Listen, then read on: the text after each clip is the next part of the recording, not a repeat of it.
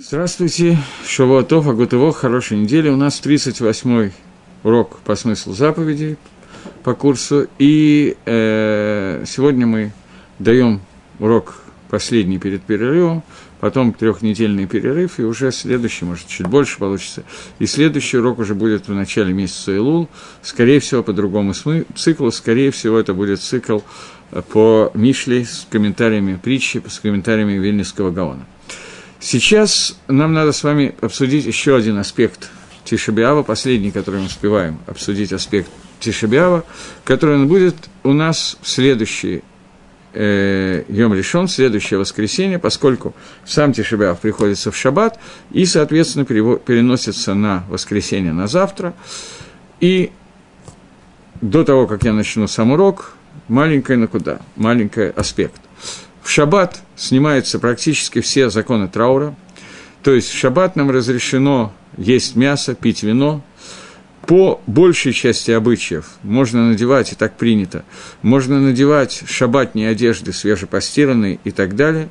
Есть мясо можно даже в третью трапезу, нет никакой проблемы в шаббат, но нам нужно закончить э, всю еду за какое-то время до шки, прибавить то есть дошки успеть закончить, попить, поесть и так далее. Обувь и одежду не надо менять, нельзя менять до окончания шаббата, надо подождать, мы добавляем от холь кодышу и заканчиваем шаббат, как обычно, говорим Бору Авдили, только после этого меняем обувь и надеваем одежду Тишебиава, а не шаббатные одежды. После чего обычно идут в синагогу, молятся, читает кино, читает книгу Эйха и так далее, а сами законы Тишибава мы, по-моему, уже успели разобрать. В Тишибяв запрещены, э, в шаббат Тишибява запрещены законы, связанные с э, авилутом, который производится с скорбью, которая производится бецина, то есть скромным способом. Поэтому, по мнению Рамо, в Шельханорах так не пасак, но Рамо так пасак, что запрещена в этот шаббат супружеская близость, поскольку эта вещь делается скромно. И, по мнению Рамо, опять же, запрещено э, в этот шаббат запрещено изучение Торы после полудня, кроме тех законов, которые связаны с Тишебиав и всяких Мидрашимейху и так далее. По мнению Вильнюсского Гаона, даже в этот Тишебиав, даже в, тиш, в этот в Тишебиав, который в Шаббат, несмотря на то, что это Тишебиав, можно изучать Тору обычный, обычный лимат Торы разрешен, и, в общем, большая часть людей так и делает, насколько я себе представляю, учат Тору в этот шаббат, несмотря на то, что это Тишебиав, смысл запрета, поскольку это велут бы цена, и потому что мы можем учить другие места Торы, которые можно учить в этот Тишебиав, несмотря на, на законы скорби, то поэтому Шульханорух многие поским запрещают нам учить закон Тору, но мнение Гаона и других поским, что это можно делать, основывается на том, что многим людям тяжело учиться, а только в том месте, где им интересно, где они привыкли учиться, и Битуль Тора здесь хуже, чем то, что я буду из скорби в шаббат, быцина соблюдать законы скорби, поэтому так, в общем, более или менее митпашет, более или менее распространено в мире, что мы в этот шаббат учимся, но начиная со шки, начиная с, тиш... э, с поста, понятно, что любое изучение тоже запрещено, и запрещено до окончания поста, до выхода звезд, как мы уже обсуждали. Окей, это два-три аспекта, которые я хотел галахически напомнить, которые достаточно существенны. И теперь мы можем перейти... Габдалу, что вас интересует – Авдала не делается прямо на исходе субботы. Авдала делается на завтра по окончанию поста, когда мы делаем Авдалу без, без самим, без нера, мы делаем ее только на вино, и уже можно делать на вино по всем мнениям, потому что обычно 10 числа месяца еще не пьется вино, но в этот раз никакой проблемы нету, поскольку в этот раз именно 10 это пост, и когда мы пьем вино, это уже 11 здесь нет никакой проблемы, можно и стирать, и мыться сразу же после поста и так далее, не даже ждать полудня следующего дня, как в обычный тишебиав. Я думаю, что в двух словах Голоход с учетом прошлых уроков мы повторили – и теперь двинемся немножечко дальше. Есть Мишна в, тракт, в трактате Перкиавод, которая говорит, что все собра... любое собрание, которое будет существовать для во имя небес, оно останется, оно будет существовать. Любое собрание, которое собралось, вот не будет существовать, собралось по-русски более верное слово, не во имя небес, это собрание будет уничтожено. Есть два вида собраний. Собрание во имя небес и не во имя небес. Мишна приводит пример этого собрания, которое не во имя небес. Это Корах и его компания, The Company, которые пришли к Маширабейну. Собрание во имя небес – это Бейтшам и Бейзгилель, это собрание Торы. Эмет состоит, правда состоит в том, что собрание, которое не во имя небес, мы находим в Торе несколько раз. И надо попытаться проследить за тем, что это за собрание. Но до этого нужно понять вообще суть слова «собрание» и о чем идет речь. Для того, чтобы это каким-то образом нам проиллюстрировать, то я начну с известного Мидраша – который, по-моему, приводит чуть не Раши на комментарии на Хумыш, я не помню, приводит ли Раши, но это комментарий очень известный. По-моему, Раши его не приводит. Почему Тора начинается с буквы Бейт? Бери, Шит, Бара и Лаким. Почему Тора начинается с буквы Бейт? Потому что буква Бейт, она имеет вот такую вот форму, те, кто меня видит, она открыта налево, Сзади, справа она закрыта, сверху, снизу она закрыта, поэтому мы не можем исследовать то, что было до того, не можем исследовать то, что было сверху и снизу. У нас есть только одно исследование мира, это вот эти шесть тысяч лет существования мира от, от, до, от написания Тора, от буквы Бейт и дальше. Известный мидраж, известный комментарий, и есть другой комментарий, который говорит, чем занимался Всевышний до творения мира – отвечает Всевышний «Бана аламот вейхриф аламот» – строил миры и разрушал миры. Для того, чтобы понять, что такое строил миры и, размеша... и э, разрушал миры, я хочу обратиться к такой кушье, трудности, которая ставится на это место. Я видел эту трудность, может быть, ее много кто ставит, потому что мне она когда-то самому была тяжела, но то, что мне было самому тяжело, не так интересно. Когда я вычитал ее в книге под названием «Лэшем», написанная дедушкой Раф Ильяшева, Раф Йосиф Шолом Ильяшева, один из самых таких серьезных последних поколений Микуболем, тем, кто занимался кабалой, книга написана на очень серьезные каббалистические темы. Но там есть несколько вопросов довольно простых и доступных. Он задает такой вопрос. Есть мидраж, который говорит, почему нам запрещено исследовать то, что было до творения мира? На что это похоже? Говорит мидраж, что это похоже на человека, который приходит во дворец к царю.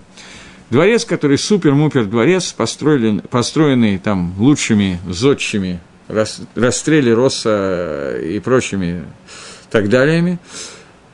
Я сейчас вспомнил, что была такая книжечка, не книжечка, в журнале «Здоровье», по-моему, опубликовали талантливые фразы из, сочи... из детских сочинений, где было написано про Ленинград. В Ленинграде много эрмитажей, памятников, кладбищ и других архитектур. Так вот, когда строится какой-то супер шикарный дворец царя, и в этом дворце царя живет царь, который гордится красотой этого дворца, приходит к нему какой-то человек и говорит, ты знаешь, царь, место, на котором ты построил этот дворец, это была городская мусорная свалка. Понятно, что здесь есть безайон пренебрежение к царю, оскорбление царя. Когда мы говорим о том мире, говорит Мидраш, который Всевышний оставил и решил, что это лучший из всех возможных миров для той цели, для которой он создан, я подчеркиваю, то мы приходим и начинаем исследовать, а что же было до творения этого мира? А, Всевышний творил миры и разрушал миры. И начинаем исследовать суть этих миров, которые Всевышний творил и разрушал. Другими словами, разрушение мира – это немножко более мусорная свалка, чем городская мусорная свалка, немножко большего объема. И мы начинаем рассуждать со Всевышним, сколько мусора там было, и почему Всевышний превратил это в мусор. И здесь так вот простым человеческим языком, здесь очень мало шеваха Акодыш Барагу, мало прославления Всевышнего и очень много безайона Творца. Поэтому человек не должен заниматься изучением вопроса о том, что было до сотворения мира. Эта часть, я думаю, понятна и легка. Баля Лешем задает такой вопрос. Примерно, я не могу точно сказать, но примерно треть части книги Эцхайм, основной книги Аризаля, посвященной Каболе, строению миров и так далее, посвящено тому изучению на очень тонких и высоких уровнях, что было в тех мирах, которые разрушил Всевышний, и что в них происходило. Может быть, не треть, может быть, больше. Э, книги Эцхаим, Ацротхаим, то есть тех книг, которые написала Резаль про строение миров и про то, как Маасе Меркава работает, как сегодня работает управление Всевышним миром, и Маасе Берешит о том, как творились миры, а Резаль посвятил именно вот тем основное описание семи мирам, которые были разрушены Творцом, творились и разрушались. Алам, который называется Алам Тогу, еврея Кабола. И получается, как пишет Лешем, совершенно непонятная вещь на самых тонких уровнях Басадот Гатора, на тайном части изучения Тора, мы изучаем то, как выглядели эти миры, что, что в них было плохое, и во что они превратились, в то время как есть запрет Торы заниматься этими вещами. Понятен вопрос. Кушья абсолютно на поверхности и так далее.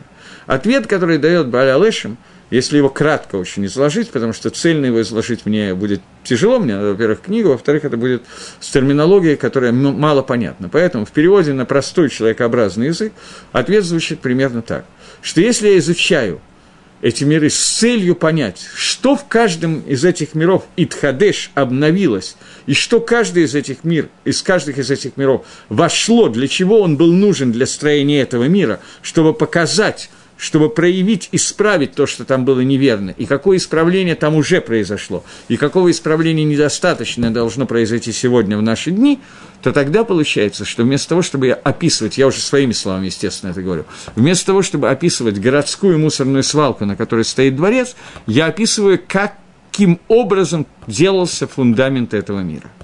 То есть я вместо того, чтобы оскорблять Всевышнего, объясняю его замысел строения каждого из миров и как это проявляется сегодня и для чего это было нужно. Вместо мусорной свалки я превращаю его в фундамент.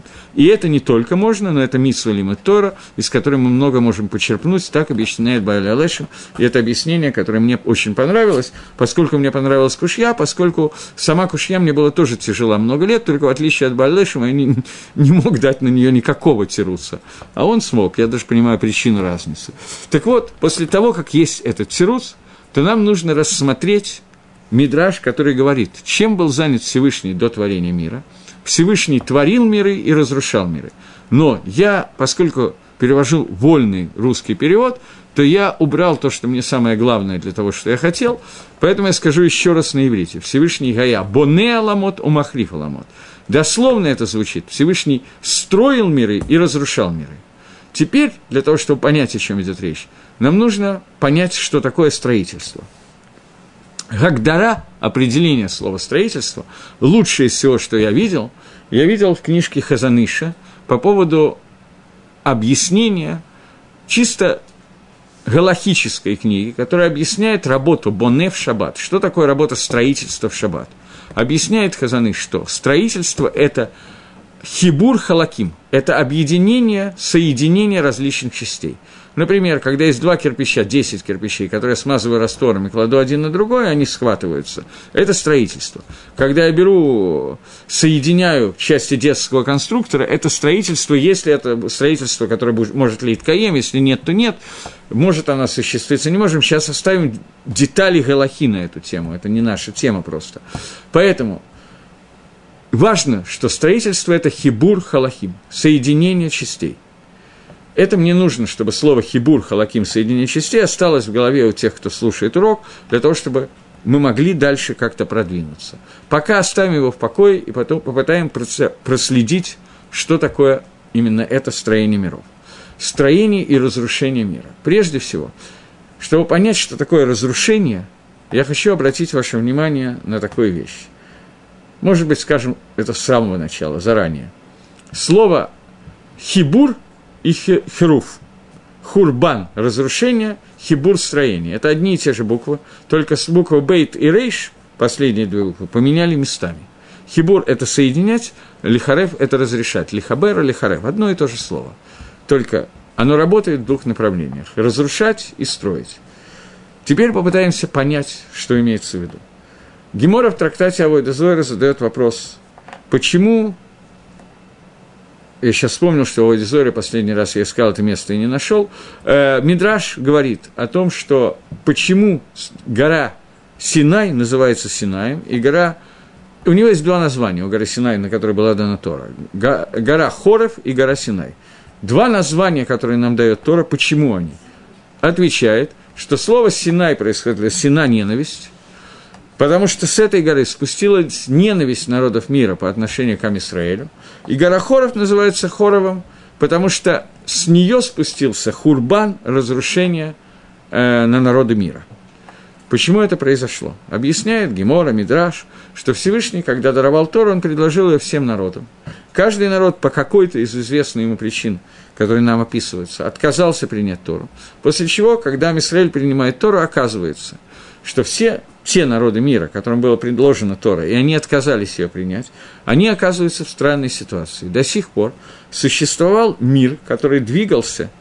Что такое движение мира? Была какая-то цель этого мира. Тут я забыл одну вещь сказать. Что такое цель мира? Когда мы говорим, что Всевышний творил миры и разрушал миры, здесь надо задержаться на одной очень важной накуде. Олам – мир – который Всевышний творил и разрушал, у него не может быть мира без какой-либо цели. Давайте разберем это на примере, который я уже много раз приводил, и думаю, что в прошлый урок тоже приводил, я не помню. Когда Нахаш обращается к Хаве и говорит, давай поедим от дерева познания, и тогда ты сможешь творить миры. И мы сказали, что Тана Нахаша заключалась в том, что слово «Алам» происходит слово «Гейлэм», и Хаве понравилась идея сотворить новый мир, который будет настолько темным, что та митсва, которую они будут в ней делать, она даст в нем так много света, что из этой темноты раскроется свет Всевышнего более, большей полноте и так далее. Говорили мы об этом. Таким образом, строение, говорили мы об этом? Строение миров, которое хотела сделать Хава и Адам, это означало привести мир к тому состоянию, где больше откроется атрибут Царства Всевышнего. То есть суть строения мира и для Хавы и Адама, и для Всевышнего одна и та же – сотворить мир для раскрывания какого-то аспекта Малхут Шамаем, Царства Всевышнего, Царства Творца. Раскрытие Малхуса – это цель творения мира.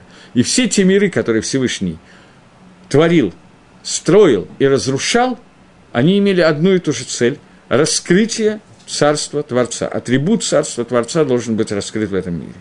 Это Малхут Шамаем, это Царство Всевышнего. Это Улам, это мир – Теперь двинемся дальше.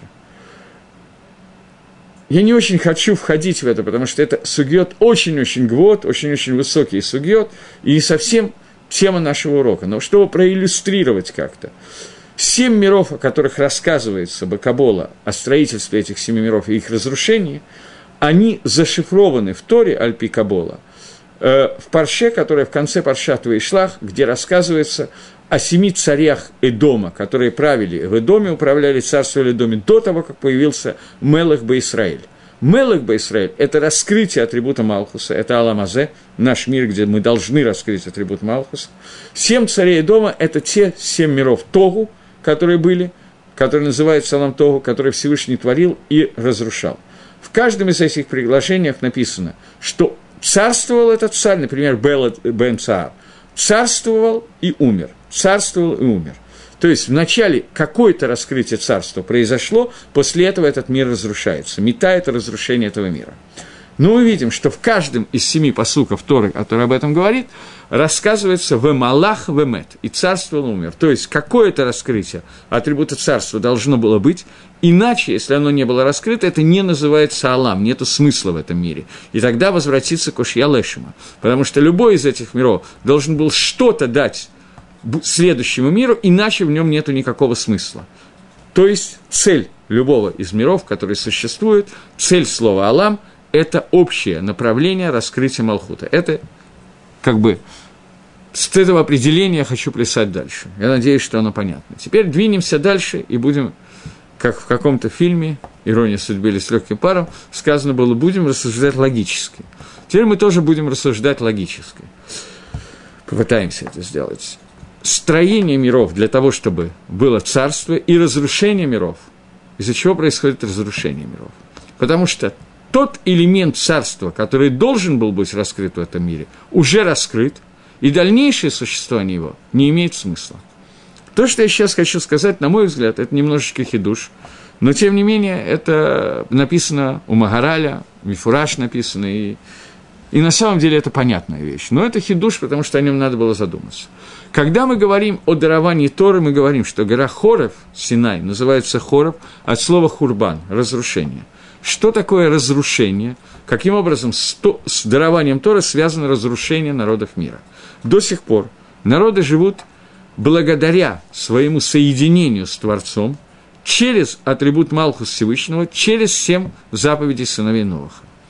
И вот приходит ситуация, когда вместо семи заповедей, они как бы не то, что они отменяются, они существуют, но раскрывается раскрытие Всевышнего, соединение с Ним, его питанию от Него, раскрывается на совершенно новом, другом уровне через Тарьяк Мицвод, через Тору, которая дана на горе Синай, на горе Хора она во много-много тысяч раз, миллионов, миллиардов, бесконечное количество раз, это раскрытие, это соединение с Творцом становится выше, чем то, что было во время, когда можно было все это осуществить через семь заповедей сыновей Ноха. То есть, то, что можно было сделать через эти семь заповедей, оно уже сделано. Больше через него добиться ничего нельзя. Не то, что совсем ничего, но это э, как разница между нулем и бесконечностью. Предел бесконечности и предел нуля. Предел туда и предел сюда. Оно, разница совершенно несоизмерима.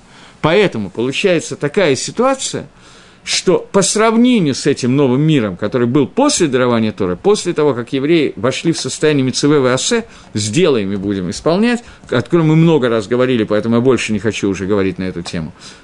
В это время семь заповедей сыновей оказалось Понятно. Близка к нулю. Близка к нулю по сравнению с... Поэтому как это как семи заповедей, как, как функция соединения этого мира с Творцом через заповеди Торы. Она близка к нулю по сравнению с э, Торой, с изучением Торы и с заповедями, которые даны которые они отказались принять. Не то, что они исчезли, но по сравнению с Торой они стали приближаться к нулю. Поэтому это называется хурбан, разрушение. Это, после того, как это становится понятно, можем двигаться дальше и увидеть, что когда Всевышний творил и разрушал миры, имеется в виду, что то, что этот мир должен был сделать, он достиг своей эпогеи, при переходе на новый уровень, его функция, она стремится к нулю, и каждый мир, который существовал, он разрушен в том плане, что он не имеет значения. Теперь я хочу, чтобы вы увидели такую вещь. Хотя нет, оставим это на закуску. А сейчас разберем еще одну накуду. Любое собрание – собрание – это и есть творение мира. Мы договорились, что что такое боне аламот, что такое строительство мира – это собирание частиц, из которых строится мир, и собирание их, соединение их в одно единое целое. Это собирание называется хибур, и собирание называется биньян – строительство, соединение. Теперь, понятно, что речь идет о самых разных уровнях соединения самых разных элементов, начиная с элементов таблицы Менделеева и кончая собираниями нафашот – Э, душ, корней душ, которые существуют, когда мы собираем их, Всевышний собирает их все вместе, для того, чтобы сказать на Асева Нишма, например. Понятно, что речь идет и о том собрании, и об этом собрании. Любое собрание, которое, любое биньян, который делается Лошем Шамаем, он будет стоять. Любой биньян, который делается не Лошем Шамаем, он не будет стоять с Эйн Сафоли и Ткаем. Этот биньян в будущем не окажется. И это причина того, что миры разруши, были разрушены Всевышним разрушение это происходит через понятие огонь, эш, сжигание. Почему? Любое строительство идет через воду, любое разрушение идет через огонь. Почему? Потому что для того, чтобы замешать тесто, как женщина знает лучше, чем мужчина, нужно добавить в муку воду, тогда тесто замешивается, становится единым целым, вместо набора разных мучинок, если можно так высказаться.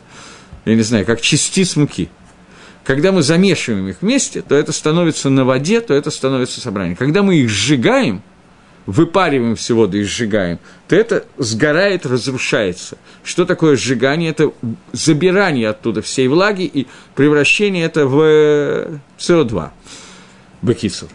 Это процесс сжигания. Теперь, после того, как я это сказал, можно понять, что существует понятие опустошенная часть земли, пустыня – который называется Мидбар Хорев. Пустыня, которая называется Хорев, Харева. Харева – это опустошенная часть земли, это пустыня. Пустыня, там все высохло, там ничего не существует, там нету жизни. Это харева, это пустыня от слова леахриф – разрушать. Хурбан бейд Амигдаш – разрушение храма, которое произошло в Тишебиав. Теперь мы подходим постепенно к этому моменту. Вы понимаете, что я к нему вел с самого начала, но есть мидраж, который я не знаю, где находится, я только слышал, что он есть, я его не видел. Мидраж, который говорит совершенно потрясающим нусахом то, о чем мы сейчас с вами говорим. Мидраж говорит, чем занимался Всевышний до сотворения мира, почти то, что я сказал до этого, только с одним маленьким изменением, которое очень помогает понять, что произошло. Всевышний строил храм и разрушал храм. Не строил миры и разрушал миры, а строил храмы и разрушал храмы. В связи с тем, что я уже дал определение понятия мир, что мир – суть понятия мира, олам – это то, что боним строят для конкретной цели – Идгалута, раскрытие атрибута Малхут Всевышнего, понятно, что большего Идгалута, чем в храме, быть не может. Храм – это то место, где Всевышний Мидгале, как Мелах, раскрывается как царь.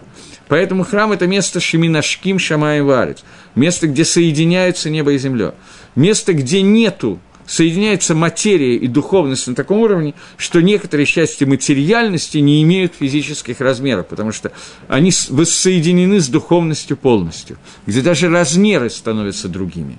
Это понятие храма, это понятие Бейдмигдаш. Это биньян с целью раскрыть Творца. Теперь, после того, как мы это сказали, мы вернемся к объяснению Мишны в трактате Перкиавод, которая говорит – что Всевыш... любое собрание, которое ставит своей целью Лашем Шамаем, переводим на русский язык, что такое Лашем Шамаем, то есть не, во... не просто во имя небес, а Лашем Шамаем во имя раскрытия атрибута Малхуса Всевышнего, то, для чего делается собрание. Я надеюсь, что не надо объяснять, но я объясняю. Что собрание – это соединение частиц, то есть и есть биньян Алам, о котором мы говорим. Любой биньян, любое собрание частиц – том числе людей.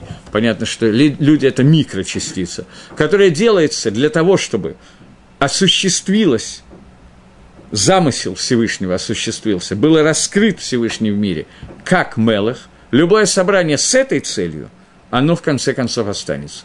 Любое собрание, где есть бгам в этой цели, изъян в этой цели, лолощем шамаем, суть которого не только раскрытие замысла Творца – то это собрание не может существовать. И это и есть те миры, которые творил и разрушал Всевышний. Теперь попытаемся на примерах Торы увидеть какие-то части этого собрания. Первое. Начнем, оно не первое, которое есть, начнем с него как с первого. Это собрание народа для того, чтобы построить Вавилонскую башню. Все народы собираются для того, чтобы атрибут Малхут Всевышнего не воздействовал так, как хочет Всевышний, а они могли между ним и нами построить некоторую перегородку. Сделать перегородку между раскрытием Всевышнего и самим Всевышним. Я не хочу подробнее входить в это. Э, окей, э, так как я сказал, так я сказал. Это не, не быть юг так, но мы хотим, мы, хас вышел. Люди, которые строили храм, Нимрод и строительная компания Нимрод в Компани.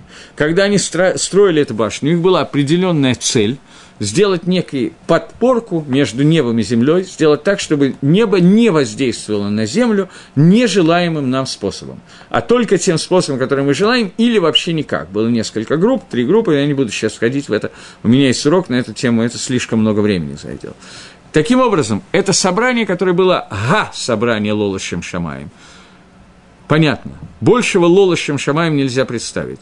И что делает Всевышний? Он дает им построить чуть-чуть. В этом чуть-чуть Мидгале нам с вами, которые читают это место Торы. Мидгале, что есть Малхус Шамаем – и они от него хотели каким-то образом закрыться. Для того, чтобы был этот Идгалут, им дано чуть-чуть построить. После этого эта башня разрушается, люди раскиданы, теряют связь, язык, который был между ними. Когда-то, много лет назад, я сегодня пытался вспомнить, когда это было, по моим расчетам, мне получается, что было 11 лет. Это было много лет назад уже, получается. Я себя чувствую молодым, но, тем не менее, годы проходят. И вот э, был такой фильм, который назывался «Обезьяний остров», фильм, который был сделан для того, чтобы подтвердить теорию Дарвина, весь из себя построен, и показать эксперимент, который русские ученые сделали с обезьянами, которые взяли на остров и проводили разные эксперименты там. И меня папа повел на этот фильм – и, вероятно, фильм был неплохой, если я до сих пор какие-то аспекты его помню. Я не собираюсь сейчас рассказывать теорию дарвинизма, я не очень в курсе, о чем она так вот детально. То, что было в школе, понятно, что я давно забыл. Но там были всякие испытания, которые проводились с обезьянами, и два испытания я хочу рассказать. Первое там был обезьяна, до сих пор помню, ее звали Тарасик, она была самая умная, мужского пола которой была сделана такая, такая э, проверка IQ, сегодня бы это назвали. Тогда таких слов не знали, во всяком случае, говорили другим языком, более простым. Был сделан такой ящик, сделан, который закрыт, стеклянный, и видны бананы. А Тарасик был голодный, вот некоторое время не дали кушать, ему очень хотелось бананы. К дверце ящика приделана проволока, которая, если дернуть, то ящик открывается. Но проволока была помещена в трубу, и конец проволоки за пределами этой трубы. Труба довольно большая, примерно 2 метра, полтора-два метра. Тарасик дергал за проволоку, и дверца открывалась. Он бросал проволоку, бросался к дверце, пружинка за это время закрывала дверцу. Он так сделал несколько раз. И диктор говорит, я бы, говорит честно, помог бы Тарасику, но не знаю как. Тарасик оказался умнее, чем диктор, во всяком случае умнее, чем я. Он через несколько попыток взял веточку и засунул, дернул за проволоку, и веточку засунул, длинную веточку, так, чтобы дверца не могла полностью закрыться. Потом открыл дверцу руками и сожрал все бананы. Это был совершенно блестящий эксперимент, и Расика похвалили, дали ему еще немножечко покушать. После этого был следующий эксперимент. Там был какой-то, я забыл, по-моему, звали Бешеный, э, обезьяна, которая являлась главой стада, ну, самая здоровая такая обезьяна мужского рода, которая была очень сильная, и все время в качестве тренировок, я не знаю для чего, двигала какой-то камень. Кроме него никто этот камень подвинуть не мог. Они вырыли яму, под этот камень на глазах у всех обезьян положили бананы – Обезьян некоторое время поморили голодом, чтобы они очень хотели бананов. После этого этого самца, вожака, заперли в клетку, он оттуда визжал, кричал и так далее. А остальных обезьян выпустили. Они по очереди пытались сдвинуть этот камень, но не смогли этого сделать, потому что камень был более тяжелый, чем каждая из них могла сдвинуть. Потом, через какое-то время дали им побеситься, выпустили вожака, он тут же всех прогнал, покусал, побил, взял камень, отодвинул и все сожрал сам. Это разница, как там объяснял диктор, между человеком и людьми. То, что люди могут объединиться, сделать книсию, собрание для какой-то цели. Обезьяны нет. Поскольку цель, для которой собрались люди во время строительства Вавилонской башни, была га собрание Лола Шем Шамаем, собрание больше невозможно предоставить собрание не во имя небес, то результатом этого собрания было то, как сказано в Мишне Перке, вот, что это собрание, которое не может Литкаем, Всевышний разбил их языки, они потеряли способ чтения, они стали практически на уровне обезьян, поскольку тот, кому нужно был камень, просил дать камень, этот ему давал молоток, он ему молотком бил по балде, и было очень хорошо, нормальное состояние вещества, вот такое вот. Некоторые же люди были превращены просто в обезьян, человекообразных, шимпанзе, горилл и так далее, и а некоторых не превратили, но очень обидно. И поэтому оказалась новая ситуация, когда собрание, которое лолощем шамаем, превратилось в то, что не может стать собранием, обезьяны, человеки и так далее. Это результат строительства Вавилонской башни. В этом фильме это было просто очень хорошо проиллюстрировано, но выводы, понятно, сделаны наоборот. Теперь двинемся дальше – Понятно, что, что связывает людей между собой умение общаться, это язык, поэтому в это время было разделение языков, и каждый потерял возможность общаться на Лашона Кодыш, на языке иврит и так далее. Теперь двинемся дальше.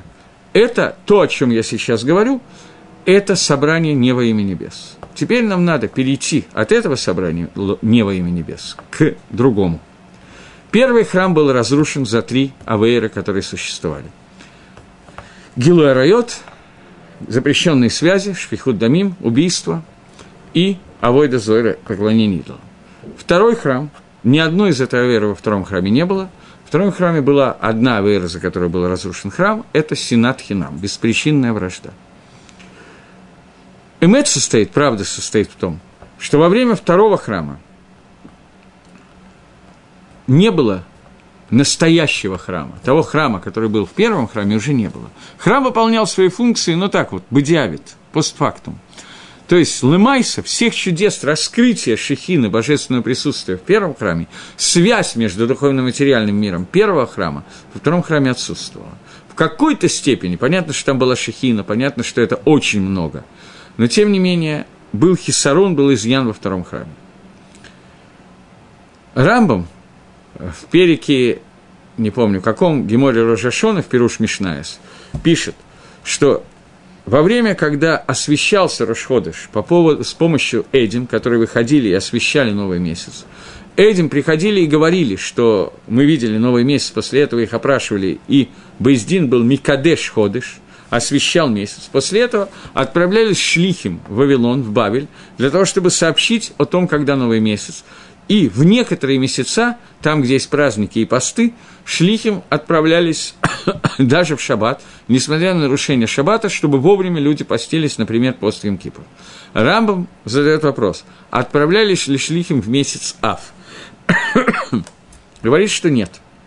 В месяц Ав есть пост, 9 Ава, но шлихим не отправлялись. Почему? Потому что не все постились 9 Ава. Во время второго храма, о котором идет речь, только единицы постились по поводу разрушения храма. Большая часть Израиля не приняла на себя этот пост. Что я хочу сейчас сказать?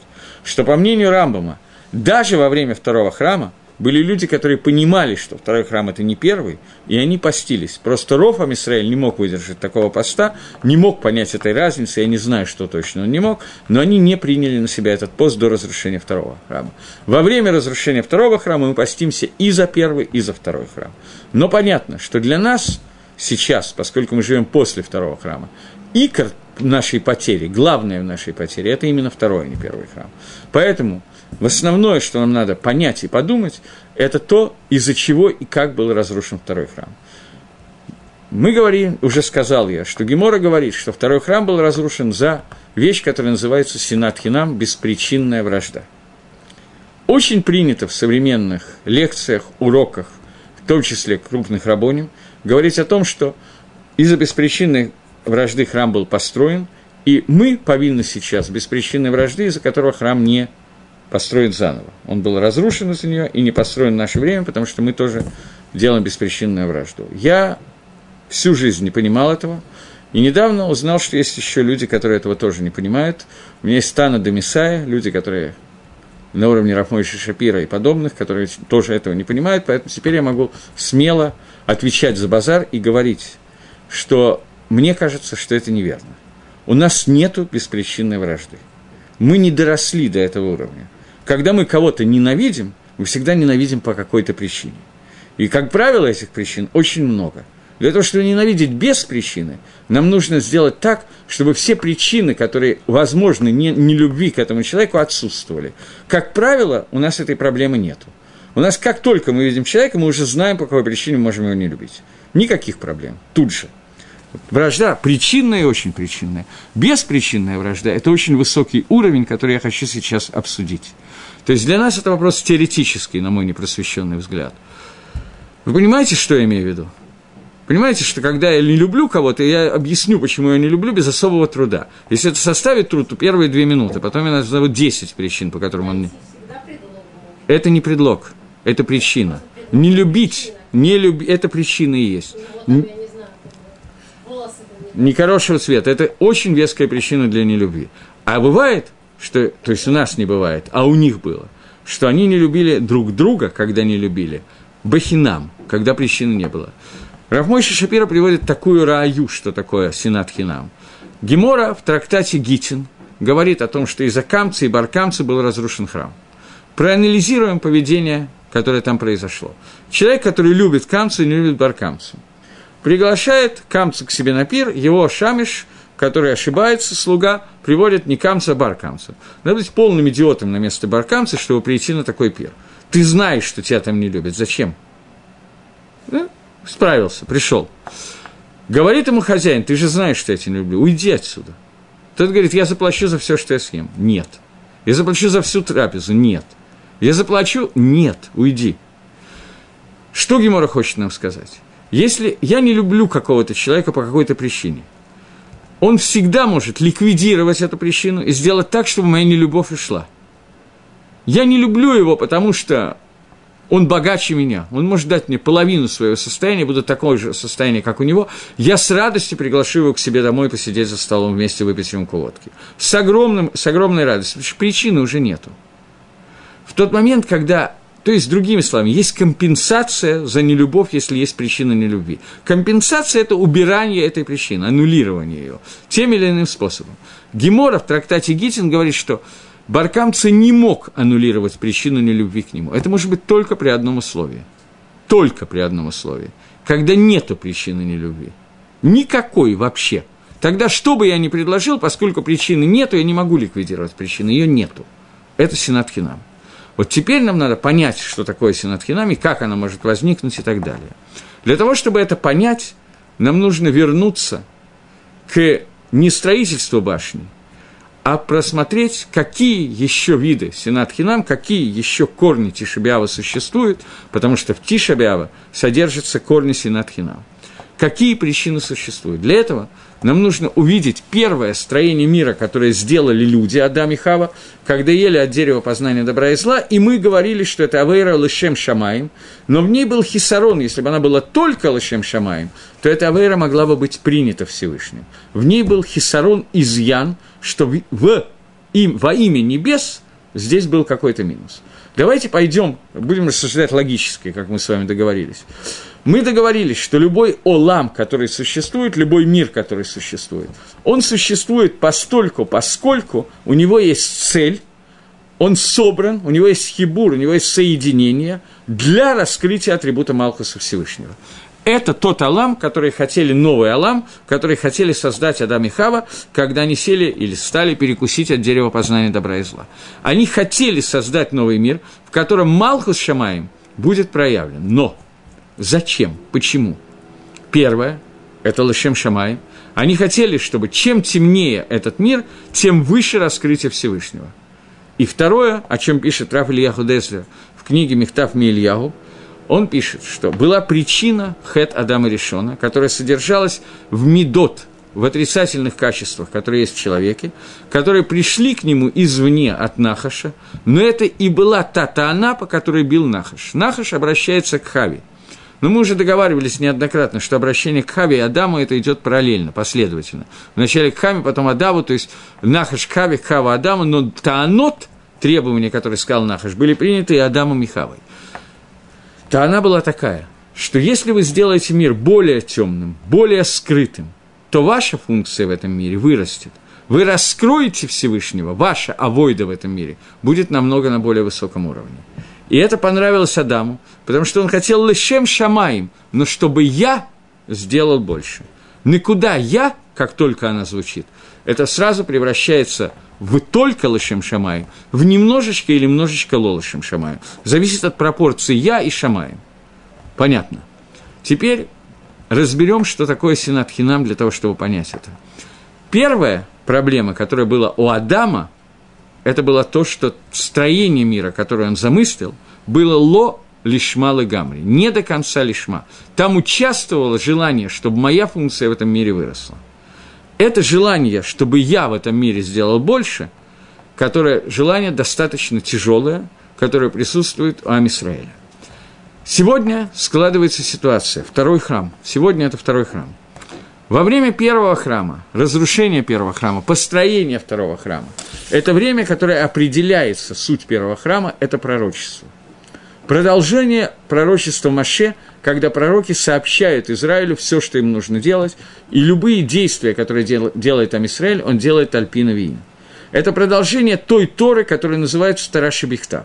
Понятно, что она идет параллельно письменной Тора с устной Торой, но тем не менее это зман – гилуя письменной Торы, раскрытие письменной Торы. Начиная со второго храма, я об этом говорил, когда говорил про Пурим, про Хануку, это и есть имя Эстер, сокрытие лица Всевышнего, начиная с эпохи второго храма начинается расти и перемещаться вектор направления к увеличению доминантности не письменной Тора, а устной Тора. Устная Тора становится основной частью Торы – и так оно сегодня и есть, поскольку чем темнее, чем меньше раскрытия Всевышнего, чем больше темноты, тем больше устная Тора влияет на мир, а письменная Тора меньше влияет. И это очень понятно – Почему? Потому что письменная Тора – это яркий свет прожектора, например, такой, который смотрит мне сейчас морду, чтобы меня было видно, и очень мешает. А, письмен, а устная Тора – это обратное. Это амгал хейхоших из кулеро Гадоль. Люди, которые блуждают во тьме, удостоятся увидеть много света. И вот это вот умение увидеть из устной Торы, из темноты, это называется устная Тора. Устная Тора отличается от письменной. Письменной можно читать, устную Тору надо слышать, надо принимать от учителя к ученику, надо передавать от себя кому-то другому, надо учиться в Хеврусе спорить и обсуждать бекицу. Устная Тора, она всегда учится только в хабуре, только в компании. Ее невозможно учить один на один с собой. Она устная. Она должна быть б-аль-п, в устах. Уста, понятно, что люди обычно сами с собой не говорят. Это можно сделать 5 минут, 10 минут. Если человек делает только это и постоянно, то определенные таблетки могут помочь, а могут нет. Но нормальный диалог, нормальное изучение Тора Шибальпе – это именно изучение Бахабура. Понятно, о чем здесь речь. В компании. Хабура происходит от слова лихабер – соединение. То есть устная Тора может учиться только в группе людей, которые соединились друг с другом – лешма, лешем шамаем, во имя небес. И здесь возникает Сенат Хинам. Именно в этом месте возникает Сенат Хинам. Почему? Это Сенат Хинам не то, что кто-то учится лучше, чем я, поэтому я ему завидую. Нет. Это причина зависти. И это не выдумано, это не повод, это причина зависти. Но существует такая вещь.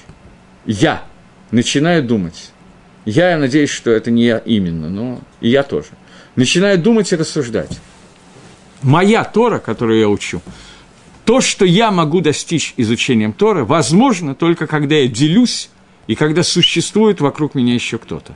Я в одиночестве не могу что-то сделать. Моя доля в изучении Торы должна делиться с, основным, с остальным Амисраэлем. Его Тора со мной тоже, но моя Тора, в ней есть я уже становлюсь зависимой от кого-то. Таким образом, выясняет даже не зависть, а некоторые не кина, я не знаю, как это сформулировать, какое-то отношение, которое называется синой ненавистью, к тому факту, что без кого-то я сам не могу работать как единица. Единица что? Единица ноль, на Гавдель. Поэтому получается ситуация, когда само существование еще кого-то из евреев, оно влечет какую-то сину, какую-то неприязнь к ним. Понятно, что это не ненависть, так как мы его понимаем, потому что он сволочь, он богатый, и бедный. Это ненависть за деньги, это ненависть, связанная с деньгами. Здесь сам факт существования, сам факт такой хабуры, это то, что вызывает у меня отрицательные эмоции. Это лолишма, которая здесь есть. В Торе этого не может быть, потому что сама Тора должна быть только лишма. Я часто приводил этот пример, я не помню на каких лекциях, но я говорил об этом, что когда я начинал молиться, я молился в Ленинграде, была одна синагога, она молилась по Нусаху Ари. И в Сидуре Нусах Аризаль было написано, что до молитвы надо сказать фразу, Аризаль говорил за фразу «Ваагавта камоха» – «Возлюби ближнего, как самого себя». Я несколько раз пытался спросить у различных людей, какая связь этой фразы с молитвой, и каждый раз не получал ни одного вразумительного ответа. Вразумительный ответ я нашел много-много лет назад, если не десятилетий, в городе Иерусалиме, когда учил книжку Нефиш Хаим, Хайма Воло, Рафхайма Воложенера, ученика Вильнюсского Гаона, которая говорит о том, что каждый день любая из молитв должна сделать определенный тикун, определенное воздействие на миры. При, при этом я каждый день должен сделать разное воздействие. Мне не надо это знать и понимать, но каждый раз мое воздействие сегодня не подобно завтрашнему воздействию. Поэтому шахрис сегодня, он предназначен для одной вещи, завтрашний шахрис для другой. Но мой шахрис может сделать только то, что предназначено мне. Твой шахрис – только то, что предназначено тебе. Если весь Амисраэль объединится в один единый шахрис, то тогда мы сделаем то, что этому шахрису надо было сделать. Для этого объединения нужно сделать митсу ваавтал камоха, возлюбить, возжелать, чтобы его шахрис был принят, так же, как принят мой шахрис. Чтобы мы полюбили друг друга и поняли, что только вместе с его Торой моя Тора будет моей и цельной. Это нечто обратное понятие синатхинам, которое есть. И, как мне кажется, синатхинам у нас нету, а аватхинам мы можем получить все таки Сенатки нам не доросли, что можно сделать? Но агаватки нам мы можем сделать, поскольку агаватки нам это является агава из-за того, что его Тора и моя Тора, объединившись, станут Торой, поэтому я его уже люблю. Понятно, о чем идет речь. У нас на самом деле практически нет такого понятия, как агаватхина. Мы не любим друг друга за бесплатно. Обычно люди любят друг друга очень даже за деньги. Э, в качестве примера, что-то я очень нагнетаю обстановку, поэтому анекдот в качестве примера. Идет суд над тетенькой, у которого третий муж умирает, и ее судят за то, что она отравляет третьего мужа. Она говорит, где ей дается слово, она говорит, да это неправда, я никогда никому яда не клала. Я просто очень вкусно готовлю, и они все умерли от обжорства.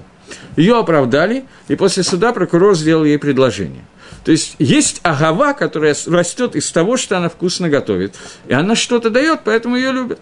Есть другой вид агавы, любой, который есть. Но как правило, да не как правило, а всегда. Когда мы кого-то любим, кого-то не любим, включая детей, жену и так далее, то это связано с тем, что это совсем не бахинам. Понятно, о чем идет речь, к сожалению, или к счастью, я не знаю. Поскольку я понимаю, что мы так далеки от этого уровня, но при этом какой-то шемец, какая-то накуда Гаватхинам, которая должна понять, что только в объединении всего Амисраэля каждая из наших мецвод может привести к тому, что она должна привести, только сочетание всего приводит к одному и тому же. Это рождает понятие Гаватхинам. Что такое собрание лишма, которое бы софлит каем? Это мир, строение мира – которое мы делаем, строим мир, который в конце концов будет осуществлен. Это строительство Бейт-Мигдаша. Понятно. Я сейчас не говорю о людях, которые приходят э, в какой-нибудь там Рожашон или в какой-нибудь день в Пейсах, приносят камень на храмовую гору, кидают его там или кладут аккуратно и кричат, что мы строим третий храм, вот сейчас мы принесем козла, и два козла приведут третьего, и мы завершим жертвоприношение и так далее. Я не об этом говорю, это не имеет ничего общего со строительством храма. Любое собрание, которое мы делаем, лышем шамаем, сафоли и ткаем, это и есть тот бейт-мигдаш, который в конце останется. Всевышний творил баты, строил баты мигдашим и разрушал их. Он нам в руки дал возможность, понятно, что он нам поможет, мы, нам надо только чуть-чуть сделать что-то. И мы построим вместе с ним, построим храм. Я не хочу сейчас ходить в Махлокис, Рамбам и Раши, известный Махлокис. Храм будет спущен с небес, храм будет сделан как, так, всяк и так далее. Есть очень хорошая Гаскама Гагро, что храм будет слу... какая-то пшара, которую он сделал, доказывает очень красиво, что Рамхаль, в общем, почти так же пишет, что храм будет спущен Минга Шамаем – но при этом нам нужно будет физически доделать северные ворота этого храма, там, где будут приноситься жертвоприношения. Будет выглядеть иначе. Есть и Хескель с Перушем Вильнюсского Гаона. Сегодня он уже вышел с иллюстрациями современными, где очень красиво это описывается, очень понятно описывается, как Хескель видел третий храм. Я сейчас не совсем на эту тему. Я сейчас говорю о том, что то, что храм будет спущен с небес – по Раше, по Гагро. Это речь идет о том, что мы сделаем те действия, которые называются Агаватхинам, когда мы все наши тикуним объединим среди всего народа Израиля, и только тогда будет какой-то шемец возможности построить храм. Для этого нужно только одна вещь. Не только одна, но остальные... Э, одна из тех, о которых я буду говорить, я неправильно сказал, далеко не только одна, но одна из вещей, которые для этого нужно, это Агаватхинам. Агаватхинам – это объединение книсия лешем шамаем. Объединение кенос, собрание во имя шамаем. То есть во имя раскрытия атрибута Малхус Всевышнего. И это та функция, которую мы должны сделать. И что такое Лашем Шамаем? Это только собрание с целью изучения Торы. Для мужчин самостоятельное изучение Торы, для женщин помощь в изучении Торы, для тех, кто не может учить Тора, помощь в изучении Торы, деньгами, морально, физически, я не знаю, как и что, я, можно найти тысячи примеров. Но когда человек понимает, что его помощь тому, кто учит, помощь одного учащемуся другому участию, это и есть наша общая Тора, которая вот это вот Лашем Шамаем, это строительство храма. Это то, что говорит Мишна, и это то, что говорит Всевышний. Строил миры и разрушал миры. Я еще раз напоминаю, Хибур и Хурбан – это однокоренные слова – только две буквы поменены местами, бейт и рейш наоборот. Лихабер и леахриф – это почти одно и то же. Построить новую ступень – это значит разрушить старую ступень. Когда мы Боизрад Ашем, доживем до состояния, когда будет построен третий храм, доживем до состояния, когда вместо Тишебя, вместо поста превратится в день радости, то в этот момент весь наш современный мир будет нихрав, он будет разрушен, и это и есть биньян нового мира. Это совпадет во времени, в пространстве, во всем. Нам с вами нужно приложить определенные усилия для того, чтобы собраться Лашем Шамаем. И это Агават Хинам. Я понимаю, что то, что я говорил сейчас, это некоторые вещи из этих звучат довольно михудашим, Я не думаю, что вы слышали, потому что я сам много раз слышал, что говорится о том, что сенат хинам – это беспричинная вражда, это самая большая проблема нашего времени. Я халек на это, Минею Б, я с этим спорю, у меня есть крыша, те, кто меня поддерживают, поэтому я решился на эту тему говорить, поскольку не доросли мы до этого. У нас всегда, у нас хуже ситуация. Мы ненавидим, потому что мы находим причины для ненависти. И с этим надо бороться, потому что для, до того, как дойти до Аватки, нам понятно, что надо убрать из себя сина Басиба. Кроме тех синод, которые есть люди, которых мы обязаны ненавидеть, я об этом сейчас не говорю. Кофрим, Апикорси, мы обязаны их ненавидеть. Я сейчас об этом не говорю. Нам надо убрать ту ненависть, которая у нас есть к тому, кого нельзя ненавидеть, и наполнить себя, постараться Аватхинам, то есть сделать собрание Лашим Шамай. Окей, это на куда теперь? Чтобы закончить, я сказал, что первое собрание, которое было описано Лолашим Шамаем, это собрание Адама и Хавы. Второе – это собрание для строительства башни. Это было га Лолашим Шамаем, и то, и другое. Второе особенно. У Хавы не совсем с Адамом. Третье, которое нам нужно знать, это когда евреи собираются 17-го Тамуза и делают золотого тельца, это начало Авейры, когда Эрифраф, та тума, которая пришла в Израиль из строительства Вавилонской башни, поскольку только Авраам не участвовал в этом строительстве, Эрифраф привели вот эту Накуду Лолишма – внутрь Амисраэля. И делая Эгельзаф, они делали в общем попытку создать что-то подобное Вавилонской башне. Сделать так, что мы обращались ко Всевышнему через посредника, который находится, спустили его к нам, чтобы не через Шамаем, а мы делали воздействие. Это шло через Арифраф, которые вошли в Амисраэль. Амисраэль немножко поддержали эту идею. И, наконец, следующее собрание Лолошим Шамаем – это Хет Мираглим. Это то, что сделали разведчики – разведчики, которые пришли 9 ава и сказали, мы не можем войти в эту землю, мы в нее не войдем. Это впервые сказано слово «собрание», и да.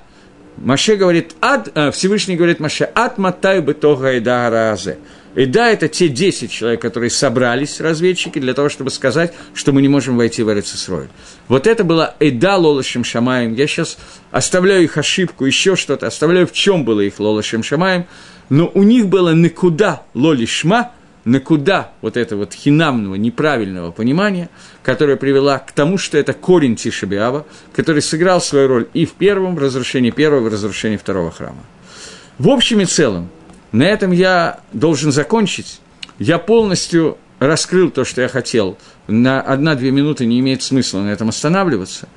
И я хочу вам пожелать, чтобы этот Тишебиав – уже был праздником, но если это не произойдет, а такие секуим есть, поскольку э, я вижу, что у меня с Агават Хинам не все так хорошо, как хотелось бы, то я боюсь, что, может, кто-то еще один такой человек окажется, и тогда совсем плохо.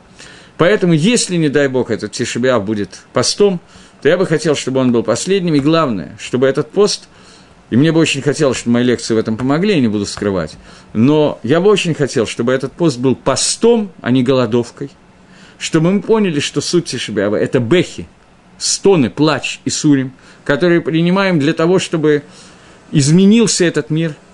И тахлис всего этого, чтобы Алиде и Сурим, Алиде всего мы пришли к тому, чтобы было собрание Лешем Шамаем, собрание Багаватхинам, и тогда Бамира Бимейна будет построен храм, чтобы он был построен в скорости в наши дни. И помните, что сказано, что тот, кто скорбил переживал, мучился по поводу разрушения храма, ему обещано, что он увидит храм Бабиньяно, увидит храм, который будет построен, чего я себе и вам всем желаю, и хорошего легкого поста, и у нас будет перерыв на, до первого э, воскресенья, первого Йом Решона Илула, поскольку я уезжаю в Россию и лекцию должен прервать. Всего доброго, до новых встреч в эфире, сообщения о лекциях будут поставлены. Всего доброго.